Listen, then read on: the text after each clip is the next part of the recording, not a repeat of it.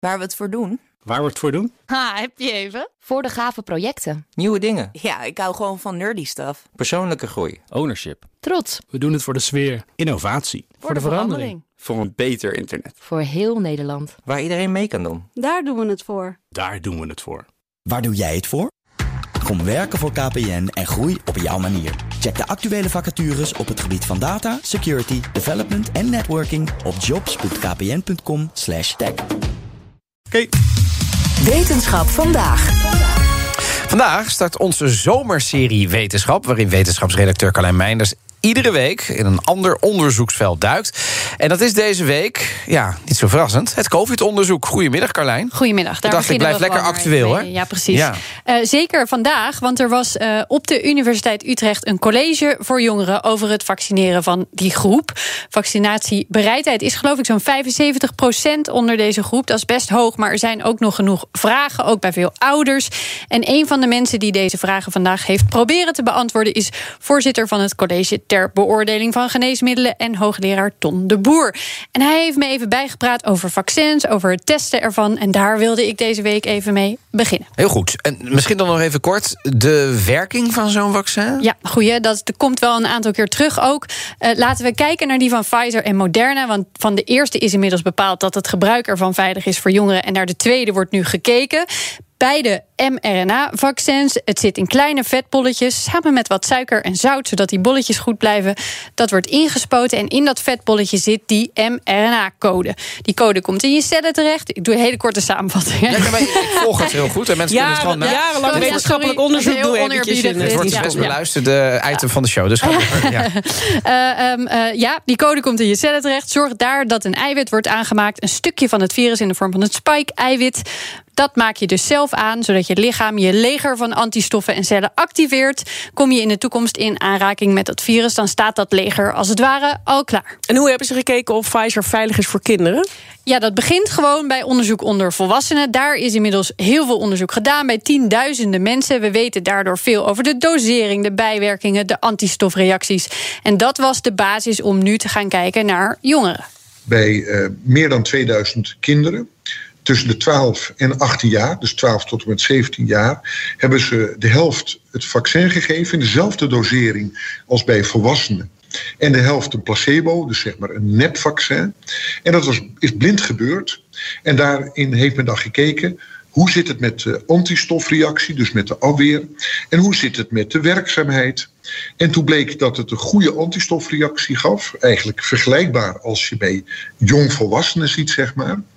En het bleek ook dat alle infecties die optraden, dat waren er 16, die zaten allemaal in de placebo-groep. Ja, dat is heel veelbelovend natuurlijk. Daarmee is dat was genoeg om op Europees niveau te besluiten. eh, wij vinden dit veilig genoeg om te gaan toepassen. Ja, en- maar dan een relevante vraag, denk ik, voor heel veel mensen. Waarom zou je deze groep überhaupt willen vaccineren? Ja, dat vragen mensen zich af. Omdat eh, hè, jongeren wat minder eh, ziek worden, wat minder vaak in het ziekenhuis belanden. Maar wat het oplevert, naast dat het beschermt gewoon tegen het krijgen van die besmetting, is ook een bescherming tegen long-covid.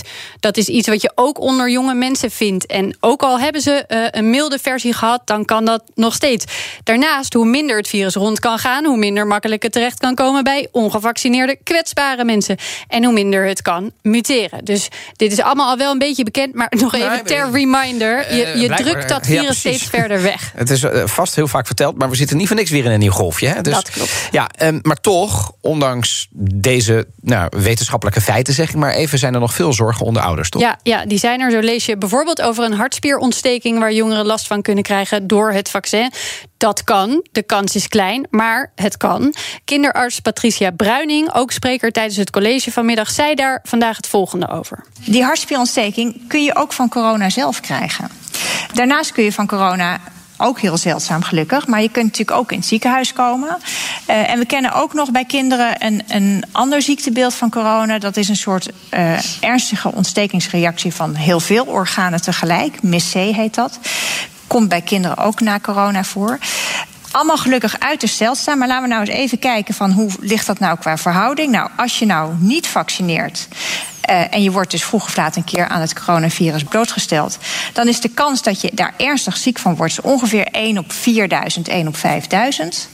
Daar staat tegenover dat als je je dus laat prikken, als je vaccinatie neemt, is dat risico dus ongeveer 1 op 15.000 voor jongens en 1 op 100.000 voor meisjes. Ja, dat klinkt dus als een beter alternatief Uh, dan het ja. krijgen van corona. Er kwam ook nog een vraag binnen over vruchtbaarheid. Kun je onvruchtbaar Ja. worden van het vaccin? Dat, dat is een beetje, als ik dat uit ga leggen waar het precies in zit, is het een beetje ingewikkeld. Maar daarvan zei ze over, is echt onzin. Want het zou dan eh, te maken hebben met dat spike-eiwit, dat vergelijkbaar is met een eiwit dat nodig is om zwanger te raken. Dat zou je dan ook aanvallen. Dat is niet waar, zei ze. Dat is echt niet waar.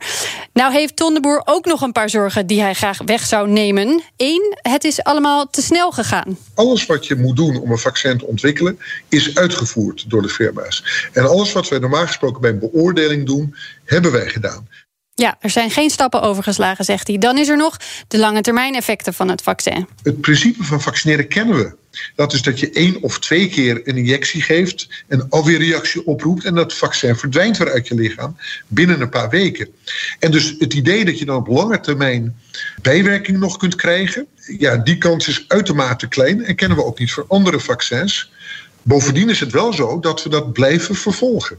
Wat ziet hij dan als grootste uitdaging voor de komende tijd? Kijken naar het vaccineren van mensen met slechte afweer. Daarvan weten we nog niet goed wat moet de dosis nou precies zijn. Hoeveel prikken werkt het best? Daar wordt ook eh, voor mensen met een goed werkend afweersysteem naar gekeken. Hè?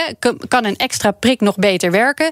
Dan is er nog, kun je een huidig vaccin aanpassen aan de nieuwe varianten?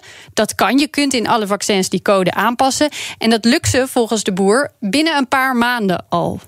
Oké, ik had nog een vraagje over die ehm, lange termijnen. Ja. Waarvan ze zeggen, we weten hoe vaccineren werkt. Maar dit zijn toch allemaal nieuw soort vaccins, dat mRNA. Dat hebben we toch niet eerder gebruikt? Nou, het, het, het wordt die vetbolletjes als mechanisme wordt ook al in andere soorten behandelingen gebruikt. Dus dat is niet helemaal nieuw. Wel als vaccin is het nieuw.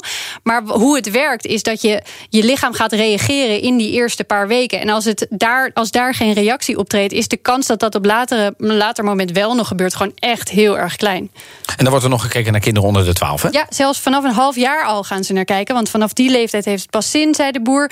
Dosis zal wel wat anders zijn waarschijnlijk. En ergens de komende weken horen we ook nog of Moderna geschikt is voor die groep 12 tot 18. Omdat het vergelijkbaar werkt, is het aan antwoord daarop naar alle waarschijnlijkheid ja. Carolijn, dankjewel. Wetenschap vandaag wordt mede mogelijk gemaakt door Gimmicks. Gimmicks, your trusted AI partner. Bij BNR ben je altijd als eerste op de hoogte van het laatste nieuws. Luister dagelijks live via internet. Bas van Werven. En heel langzaam komt de zon op rond dit tijdstip. Je krijgt inzicht in de dag die komt op BNR, het Binnenhof in Nederland en de rest van de wereld. De Ochtendspits. Voor de beste start van je werkdag. Blijf scherp en mis niets.